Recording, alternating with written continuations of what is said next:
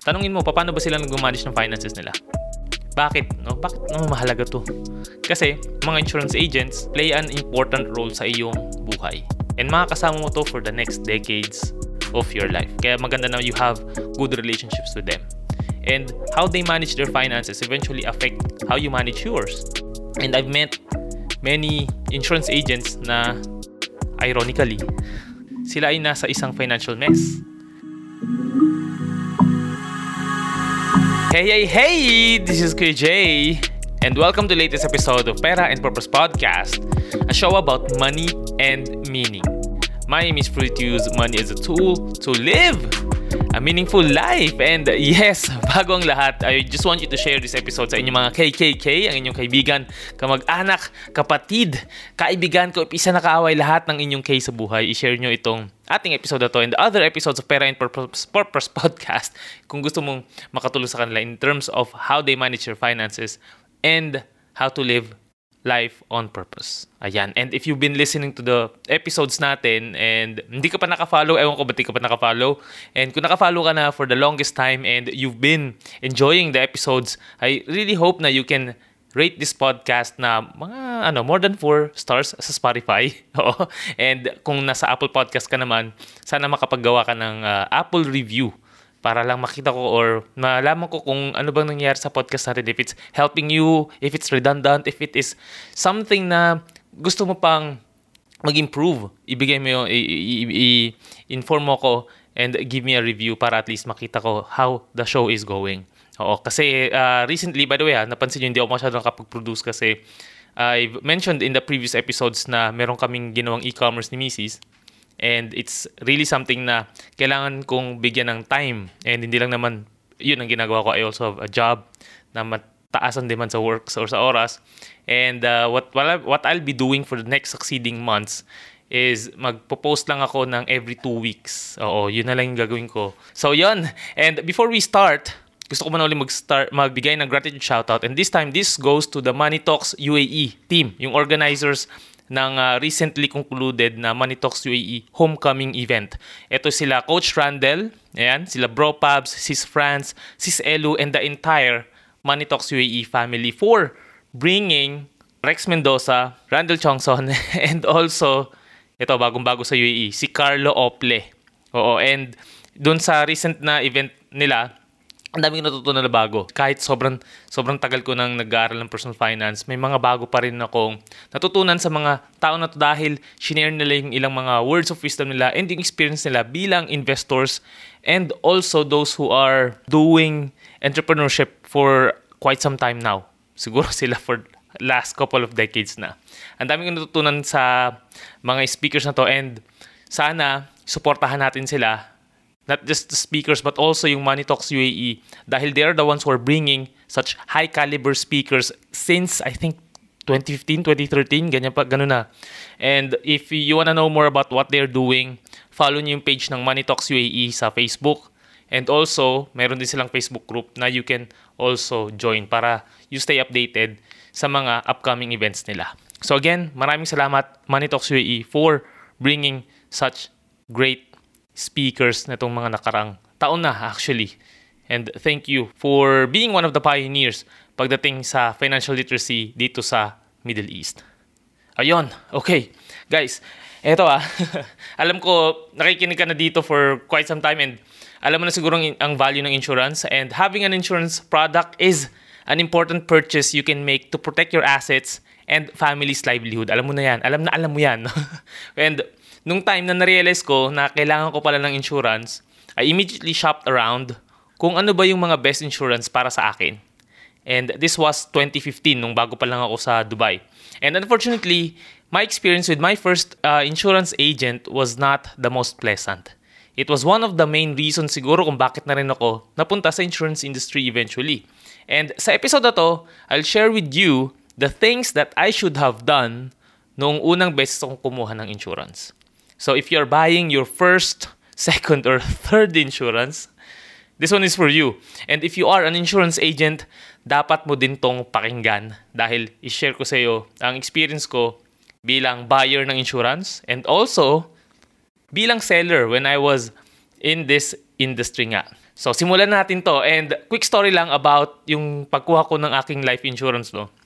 Ito yung year na sobra, sobrang bagito pa ako sa topic ng personal finance. Ito yung time na narealize ko na okay, kailangan ko pala ng insurance. Nung uh, nagkasakit yung father ko nung na open heart surgery siya and sabi ko, ayoko mangyari ito sa aking magiging family in the future. Kaya as early as possible, habang healthy ako, I need to buy myself yung life insurance with disability and critical illness rider.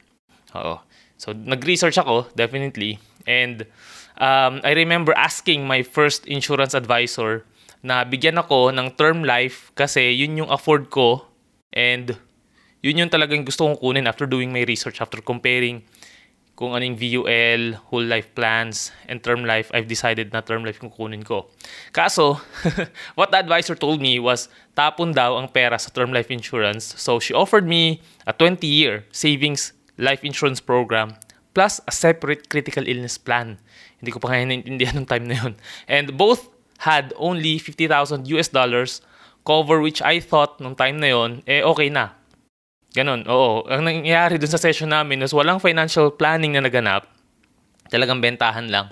At dahil sobrang mahihayin ako noon, di ko na nagawang tumanggi at nag-sign up ako agad sa unang meeting pa lang. So, long story short, di ko na sustain yung uh, binili kong insurance na yun sa kanya dahil nagkasakit yung tatay ko.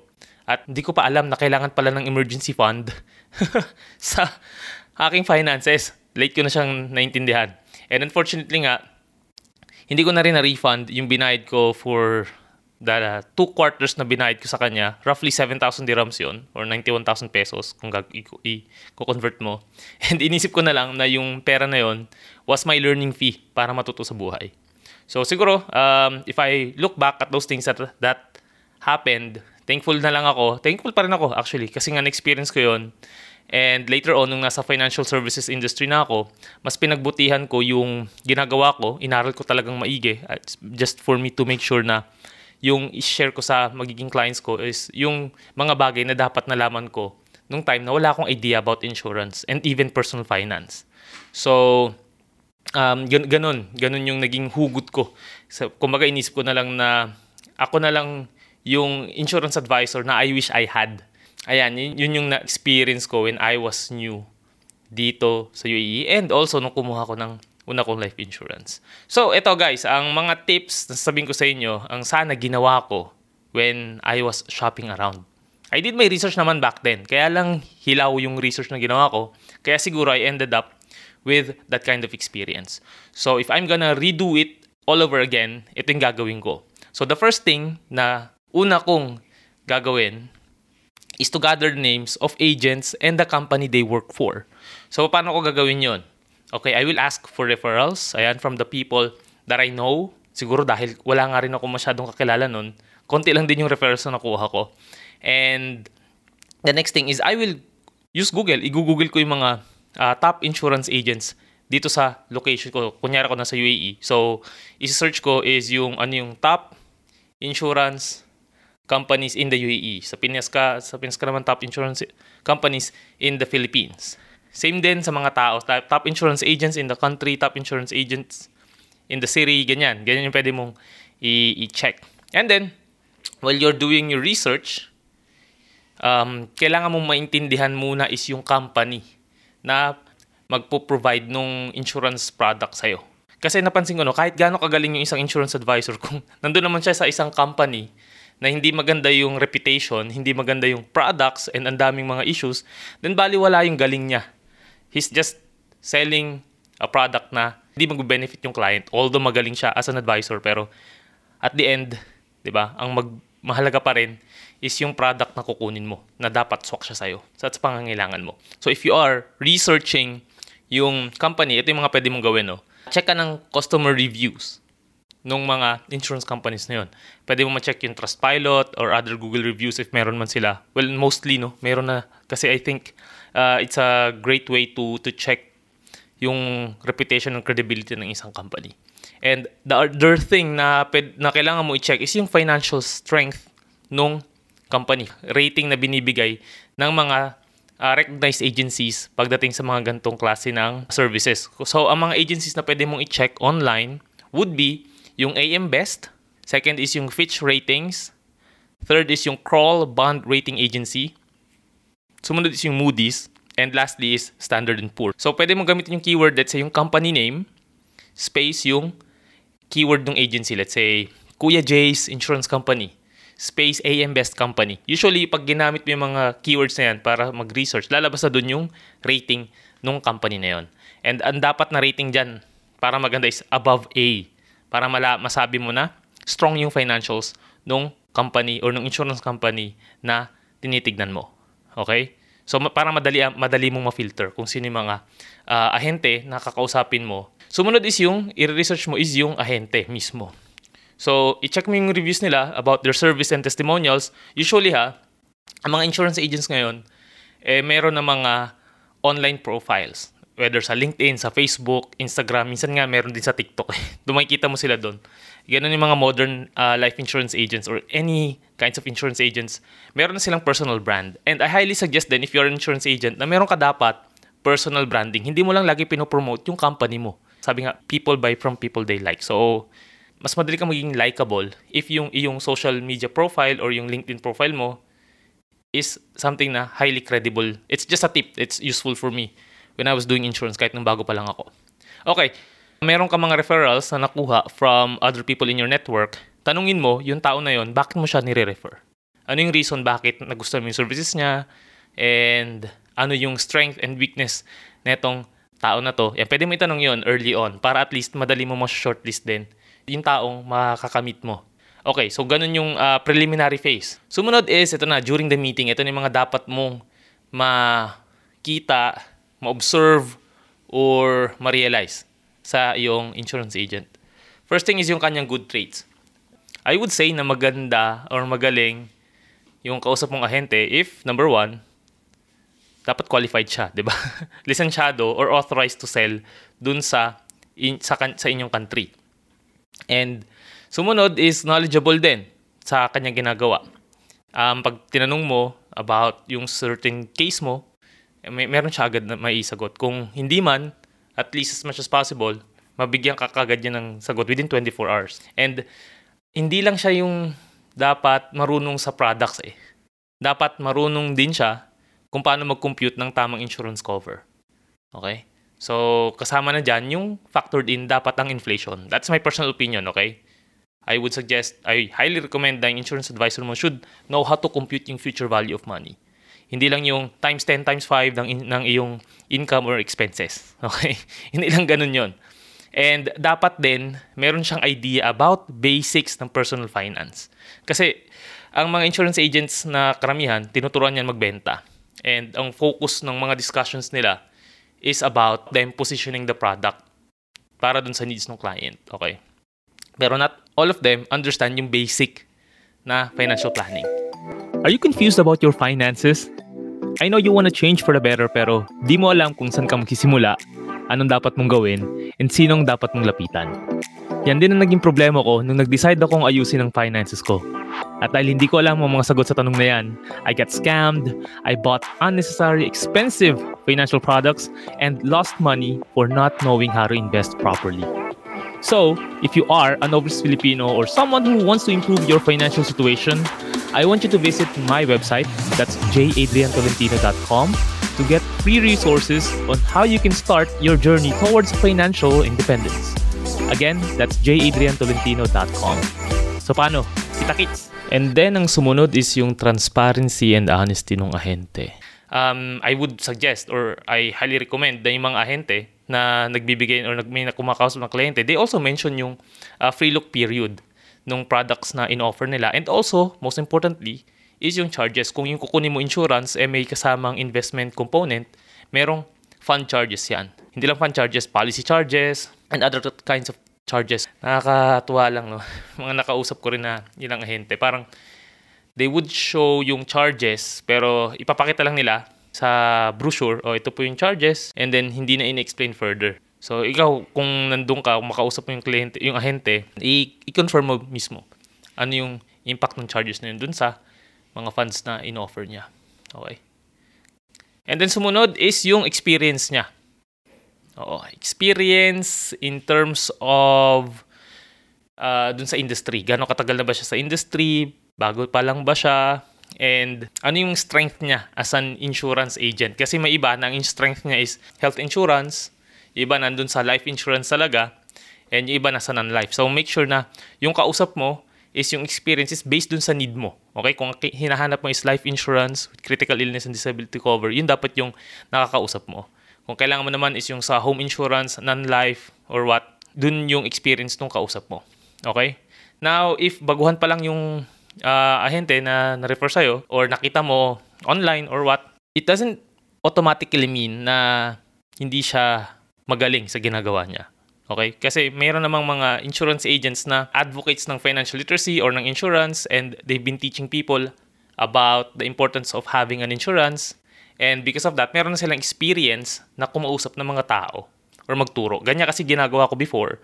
Nagko-conduct na ako ng mga uh, budgeting sessions, financial planning sessions, financial uh, training sessions uh, about basic money management and kasama doon ang insurance. So, dun, dun mo makikita kung ano yung experience niya. Okay? And may iba rin sabi, no, ano ba piling ko? Yung insurance agent, yung bagets pa, or yung matanda na, na mahaba na yung experience, like 15 years, 20 years na sa industry. Well, wala namang masama doon, I think. Now, na, naisip ko lang, no, kung ang kukunin mong insurance advisor is yung mga matatanda na, let's say 10, 15 years ahead of you sa age. Inisip ko lang is baka may chance lang na mauna pa yung insurance agent mo na matsugi bago ka makakaroon ng claim. Okay? Although kung mangyari man yun, no, meron namang process ang mga stable na insurance company kung paano i-endorse yung kanilang mga ahente kung sakaling umalis man na ng company or ma-fulfill na yung mission nila sa buhay. So, yun lang, na naisip ko lang. Mag, at saka ang advantage ng mga insurance agents na bata and talagang mahuhusay magagaling sa ginagawa nila is pwedeng sila rin yung mag insurance agent ng mga anak mo, apo mo, and so on and so forth, di ba? Pero either way, kahit young or matanda na yung kukunin mo ahente, I don't think it's much of a, it's so much of an issue. Isa pa na gusto ko rin isama dito sa experiences yung credentials nila.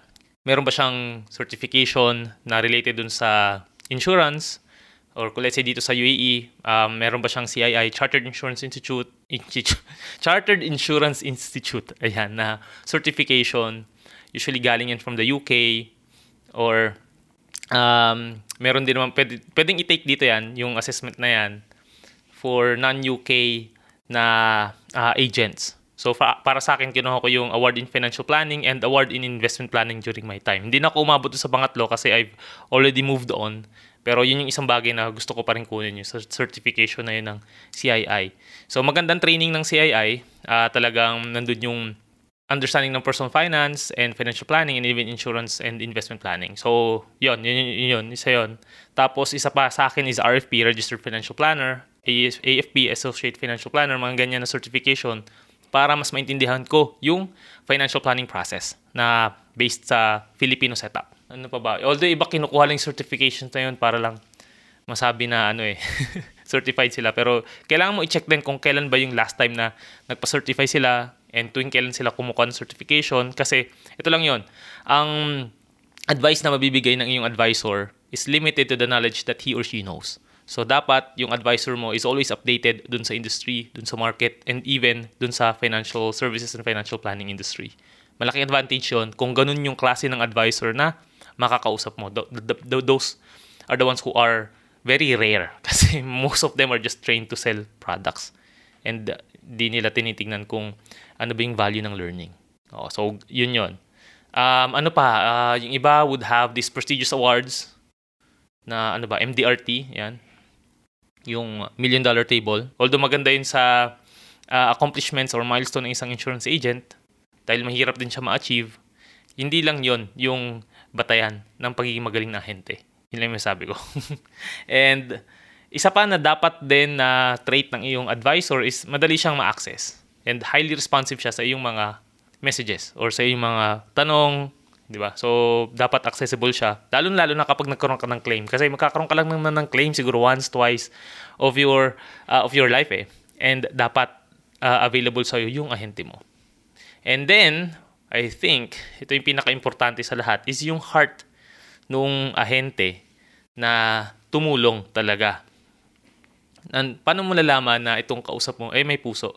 sa ginagawa niya. Okay. Number one is, that person asks the questions na will uh, uncover the things that you really need. Yung nag effort talaga na malaman bakit ka kumuha ng insurance, bakit ano yung motivation mo para gawin ito, and um, ano yung mga kailangan mo na gusto mong masolusyonan right now or even sometime in the future. Those people who do that are the ones who really show na they, they have the heart to help you. And bonus din na they have the heart to help you is talaga nag-effort sila na maintindihan yung um, entirety ng finances mo. Hindi lang about sa insurance. Like what I was doing before, pag nagkakunda ako ng session, it usually takes 2 to 3 hours kasi yung session na yon is not just focused about insurance. It's about yung entire financial planning process. Yung mga natutunan ko sa, certi- sa certifications na kinuha ko, yun yung ina-apply ko. And even yung mga personal experiences ko, yun din yung sinishare ko doon sa session na yun. It's more of like an educational session sa client ko. Kaya siguro mahina akong bumenta. kasi, kasi mahilig lang ako mag-educate ng client and kung kukuha sila, hindi kukuha. Kung hindi, at least natuto sila. Yun yung thinking ko noon. I, I, I planted a seed to that person na yung learning na yun, pwede nang i-share sa ibang tao. Okay, so th- those are the things na kailangan mo i-check. Again, yung qualification nila, they're knowledgeable, if they're transparent or honest, experience, certification, accessibility, and yung heart. Okay, yun yung mga good traits. Ngayon, some important questions that you need to ask. Number one is, ano ba or how much yung protection na kailangan ko? Okay, and paano niya kinumpute? Ano yung uh, basis niya or reason niya for arriving at this particular amount? Diba? And the second is, why is this the product that you recommend? Pag nagbigay na siya ng, uh, ng quotation. Kasi kailangan mo maintindihan, bakit ito? Bakit hindi yung isang bagay na yan?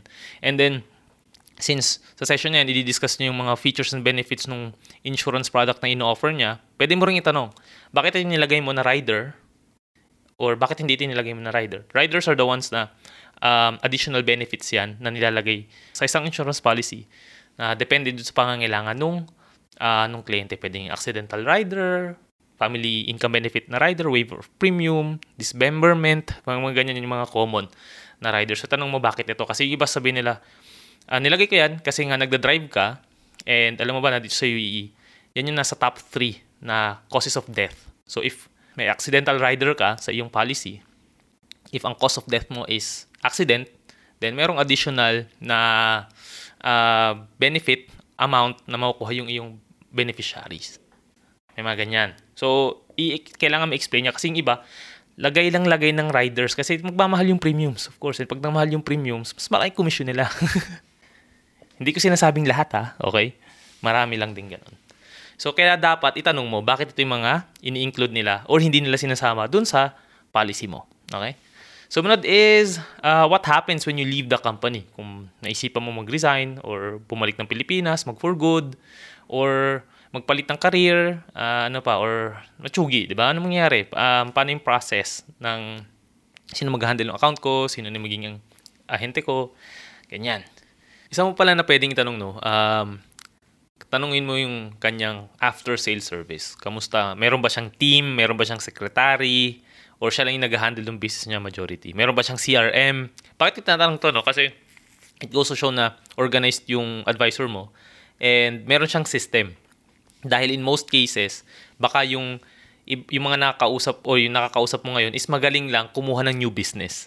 Pero hindi sila magaling mag-retain ng kanilang client base. So, yun din, dahil the moment na nag-sign up ka na sa kanila, baka mamaya, minsan mo lang sila makausap. Kasi nga, sobrang uh, sila lang yung gumagawa ng business nila and wala silang team to handle yung mga inquiries or mga follow-up na gusto mong gawin. Let's say, nagkaroon ka ng changes sa payment method, nag-update ka ng beneficiary details. So, maganda na meron din siyang team na tumutulong sa kanya para i-manage yung kanyang client base. Tapos, siguro this is something na hindi naman fully necessary. Pero I think na uh, maganda na rin na itanong, okay, is, meron ka bang other source of income? Parang ang personal masyadong tanong ngayon, ano? Pero para sa akin, it's important para sa isang insurance agent na merong other sources of income. Bakit? Ito ha, ang isang insurance agent, hindi yan empleyado, technically.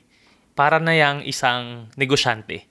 Dahil sa akin, sa case ko, dito sa UAE, fully commission-based ako eh. Wala akong basic salary na nakukuha. And kung wala akong kliyente, wala akong kakainin. Ganun lang siya kasimple. Okay? And kung ganun yung way na pag uh, na kumikita yung isang ahente, like many agents are, then there will be times na yung advice niya would be affected by their pressing financial needs. What do I mean by this? Ang bawat insurance agent is nasa sales pa rin. Kahit na balibalik ta rin yung mundo, nasa sales yan. And kung nasa mundo ka ng sales, meron ka pa rin may experience na dry season. Although never ako nabokya sa, uh, I think sa career ko, pero there were seasons na talagang mahina yung benta. And something I'm really proud of is never in my experience as an insurance agent na I had to push for a product sa isang kliyente because may kailangan akong bayaran na utang, kailangan akong magbayad ng rent or what. Kasi umabot sa point na nag-decide ako at si Mang Emong and yung some of our friends na magtayo ng isang creative design company as an additional source of income. So, ganun yung uh, ginawa ko para kung sakali man na mahina yung benta sa insurance, meron pa rin ibang pagkakitaan para ma-sustain yung lifestyle at least. So, yun, yun yung reason ko kung bakit mahalaga na yung kausap mo na insurance agent is merong other source of income. Sabi nga, no, yung values and principles ng isang tao, eh, na isang tabi, the moment na kumulong ka niyan dyan or wala na itong makain. Ikaw bilang insurance agent, eh, magkakaroon ng isang pressing need. Say, utang na kailangan bayaran, wala kang ibang pagkakuha, pagkakitaan, di ba? Baka yung advice mo na may bigay is hindi na customer-centric or client-centric. Di ba? Baka maging focus na siya dun sa financial need mo. So, be careful lang with that. And isa pa, na you have to ask sa iyong ahente is, tanungin mo, paano ba sila nag-manage ng finances nila? Bakit? No? Bakit naman mahalaga to? Kasi mga insurance agents play an important role sa iyong buhay. And makakasama mo to for the next decades of your life. Kaya maganda na you have good relationships with them. And how they manage their finances eventually affect how you manage yours. And I've met many insurance agents na ironically, no, sila ay nasa isang financial mess. And yung financial mess nila na yun can somewhat influence you as well ganyan talagang buhay. Parang may mga doktor nga, no? sino pa yung doktor, sila pa yung madalas magkasakit. Ganun lang din sa mga financial services industry. May mga ganyan pa rin na agents. And I'm saying that they're bad people. No? It's just that it does happen. Kaya nga, you choose the right insurance agent na isasama mo sa iyong team of financial uh, uh, circle. Kasi eventually, pag lumalago na yung wealth mo, magkakaroon ka ng lawyer dyan sa team mo, accountant, magkakaroon ka rin ng, yan, insurance agent and financial planner. Yung financial planner usually, siya yung nagbi-build ng mga, ng team na to eh. Para tulungan ka na i-organize ang iyong finances. I can be wrong pero that's what I believe in. And very important kasi sa akin yung mga tao na nakapalibot sa akin. So, ganun din dapat sa'yo. Okay, dami ko na sinabi sa episode na to. Ito naman. Ito yung mga red flags na dapat aware ka kapag minimit ka na ahente for the first time. Uh, it, number one is yung pirmahan na agad during the first meeting. So, ewan ko, no, bakit may mga ganong ahente na first meeting pa lang, gusto na agad nila na magpapirma ng policy or kunin agad yung payment ng client. Ito lang, no, kung isa kang ahente na ganito yung strategy mo, first meeting, pirmahan na, paano ka nakakapag-design ng isang quotation na hindi mo pa naintindihan yung needs ng client? 'Di ba? Yung iba sabihin siguro, well, meron naman kaming tools na ginagamit para mag-auto-calculate or whatnot, di ba? Pero, I think ha, yung first meeting pa lang, if you really want to help the client, magkukonda ka muna ng thorough financial planning. And then, after na magawa mo yon doon ka rin magkakaroon ng idea kung paano, ano ba yung tamang product para sa kanya. Kasi eventually, babalik ka sa office or kung saan man para i-review kung ano yung perfect fit na product para dun sa situation niya. 'Di ba? And I don't think kaya yun ng isang araw. 'Di ba? If talagang gagawin mo ng uh, seryoso yung trabaho mo. So, it really takes time para ma maintindihan mo kung ano yung magandang product para sa client mo. Kasi itong product na to, yung product niya na for the next 15, 20 years ng buhay niya. Di ba? Kasi kukuha ka lang naman ng insurance usually. Minsan lang eh. And mahabang relationship ito with with the client. Kaya bakit mabi- masyadong mabilis yung papasign up mo sa kanya. Right? So, ewan ko, yun lang yung take ko, no? It, it's my personal opinion about this. Kasi ang process ko when I was doing this is it usually takes 2 to 3 meetings bago yung sign up phase. Kasi yung first meeting talaga is getting to understand yung situation ng client. Nagpa-financial planning ako dyan. And inaalam ko talaga kung ano yung perfect na uh, na product para dun sa kliyente. The next meeting, doon ko pinapresent ko ano yung products na swak dun sa kanya pangangailangan. Isa pa is, if yung ahente is in-offer lang isang klase ng product. Okay? Pwedeng VUL man yan, whole life man yan. Usually kasi ganyan, yun lang yung pinupush ng mga ahente right now eh, in these modern days eh and hindi ka ini-inform about yung other products. Tapos, sumunod pa is puro pros lang yung sinasabi. Hindi niya sinasabi yung cons. Hindi niya sinasabi yung disadvantages nung product na yon.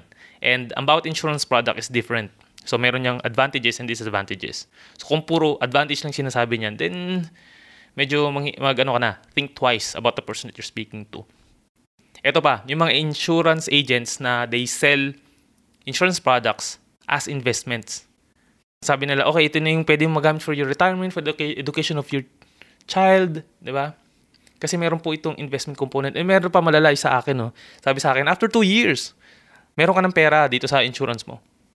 Ay, and then nung nasa insurance industry na ako, nung inaaral ko na yung mga products, kasi nasa brokerage firm ako, so I had the access sa iba-ibang insurance products from different insurance companies para maaral ko. And then I realized na kahit isang product doon, wala naman nag-guarantee na meron ng pera sa second year pa lang. Kung meron man, sobrang kakarampot lang. And sa experience ko dun sa una kong ahente, it was totally misrepresentation na parang sabi sa akin is balik na yung lahat ng pera na binayad ko for the two years na nagbabayad ako ng premiums. So, yun. yun yung mga, may mga ganong ahente, promise, para lang makabenta. They would say all the nice things, the rosiest and most colorful words na gusto mong marinig. Diba? Para lang mapasign up ka nila. So, iwasan mo yung mga ganyan. And, next is ito.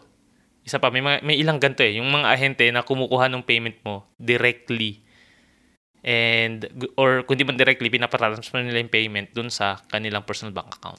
Ganito kasi yung experience ko, no? Yung ahente ko, yung unang payment ko, first quarter ko na binayad, that's for 3 months, binigay ko sa kanya think, oo, cash yun eh. Cash yung binigay ko. And then yung second quarter, binang transfer ko na. So, nung binayad ko na yun, nagbayad ako ng cash, ang tagal ma-activate ng policy ko. So, hindi ko alam kung ano nangyari. Tinatanong ko siya, ano nangyari po? Di pa po, up, di pa po active yung policy ko. Parang sabi niya, nagkasakit siya, nasagasaan, mga excuses. And eventually, ang tagal na, naging active naman yung policy ko, pero ang tagal as in, like, parang 30 days pa. Wala namang issue yung uh, application ko. And nung ni-refer ko siya sa mga friends ko, ganun din yung ginawa niya. Parang ang dami niyang palusot na may sakit, yan yan, na daanan ng, ng gulong yung paa niya. Ewan ko, na tapilok or what. Tapos, ang tagal din ma-active. Eh, yung mga naging friends ko, medyo palaban sila. So, talaga nagre- nagreklamo sila dun sa insurance company and binalik niya yung bayad nung, uh, ng mga kaibigan ko. Ako, hindi ko na, hindi ko na hiningi eh. Hindi ko na, uh, nire- hindi ko na ni-refund. Hindi na rin ako nag-file ng complaint. Kasi yung time na yun, sobrang ano pa ako eh. Sobrang gullible ko pa nun. Tsaka mabilis ako magtiwala sa mga tao. And ayoko lang ng mga ganong issue ba. So, I just treated it as a way na learning experience na lang para hindi na mangyari sa iba. So, may mga ganong klase ng ahente. And again, hindi ka dapat nagbabayad directly sa iyong ahente. Dapat ang payment mo is napupunta dun sa account ng insurance company na kukuhaan mo ng insurance. Okay? It's just another red flag na you have to be aware of. Okay. Ito naman ang duty mo. Akala mo wala kang gagawin ha. Maliban dun sa uh, pag, uh, pagkilatis ng iyong ahente. May duty ka pa rin. Of course, pag minute mo sila, dapat on time ka. Respeto na lang, di ba? Dahil yung mga yan, eh, marami ring meeting na kailangang i, uh, i-fulfill sa isang araw, no? kung hindi ka man makakapunta doon sa appointment, at least 24 hours mag-update ka. Dahil hindi pwede yung uh, basta-basta ka lang mag, magka-cancel ng appointment. That's so unprofessional. So, munod is be kind. Okay? Dahil, ito mga to, uh, they, they, sometimes they have personal targets na kailangan nilang i-hit. Okay? And, baka maisipin mo na, eh, sinasabi niya lang to kasi gusto niya bumenta or what. At least be kind. Try to understand them better. Kung ano ba yung uh, ginagawa nila, right? And be attentive dun sa session. Kasi kung hindi ka makikinig, then most likely mamimiss out mo yung uh, yung, sinu- yung tinuturo sa'yo nung ahente. Dahil mamaya, hindi, hindi ka kumuha kasi hindi mo naintindihan mabuti yung isang product na yon pero na-mention niya naman pala. And then ito very important to sa session na gagawin mo with your insurance agent is to be very honest. Dahil kung hindi mo i-disclose lahat, ng issues mo about your health, then most likely pag nagkaroon ka ng claim, baka ma-disregard lang yon Baka hindi ka makapag-file, ma-decline ang iyong claim kasi nga hindi mo minention na meron ka palang history ng hypertension or diabetes, yan yung mga delikadong mga sakit na dapat i-disclose yan. Sa akin nga noon eh, may nagkaroon lang siya ng cut dito sa may noo. Parang nasagi lang or nauntog lang yung client. Nilagay ko pa rin dun sa application. Kasi nga, I mean, mabuti na yung safe na you always disclose everything na about your health. Yung wala kang tinatago.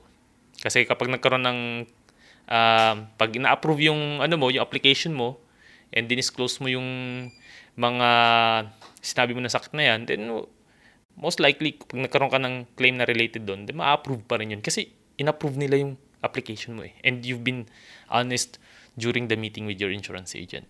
So, ganun yon Okay, ang dami ko na namang na-mention sa isang episode.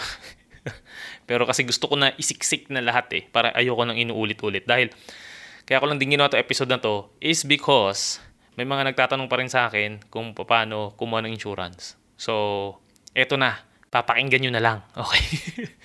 Bottom line lang ng episode na to is, number one, getting insured is a must if you want peace of mind sa iyong finances. Kaya having a reliable insurance agent can really help you when you need it most. Kumbaga parang ano to eh. Pag, na, pag umabot ka na dun sa darkest moment ng buhay mo, usually ito yung mga time na may mag, magkakaroon ka ng critical illness. 'Di ba? Importante diyan is yung doktor yung sumunod na importanteng tao diyan sa sitwasyon na yan is yung insurance agent mo. Dahil sila yung magbibigay ng pera para mapag may extend ang buhay mo at mapagamot ka. And sumunod is not only should your, your agent be experienced, but the insurance company should also have an established and proven history. Like what I said kanina, kahit gaano kagaling ahente, kung pangit naman yung uh, track record ng uh, company niya, then most likely, baka hindi rin maging maganda experience mo sa pagkuha mo ng insurance. And sa pagdating ng time na kailangan mo na ng claims.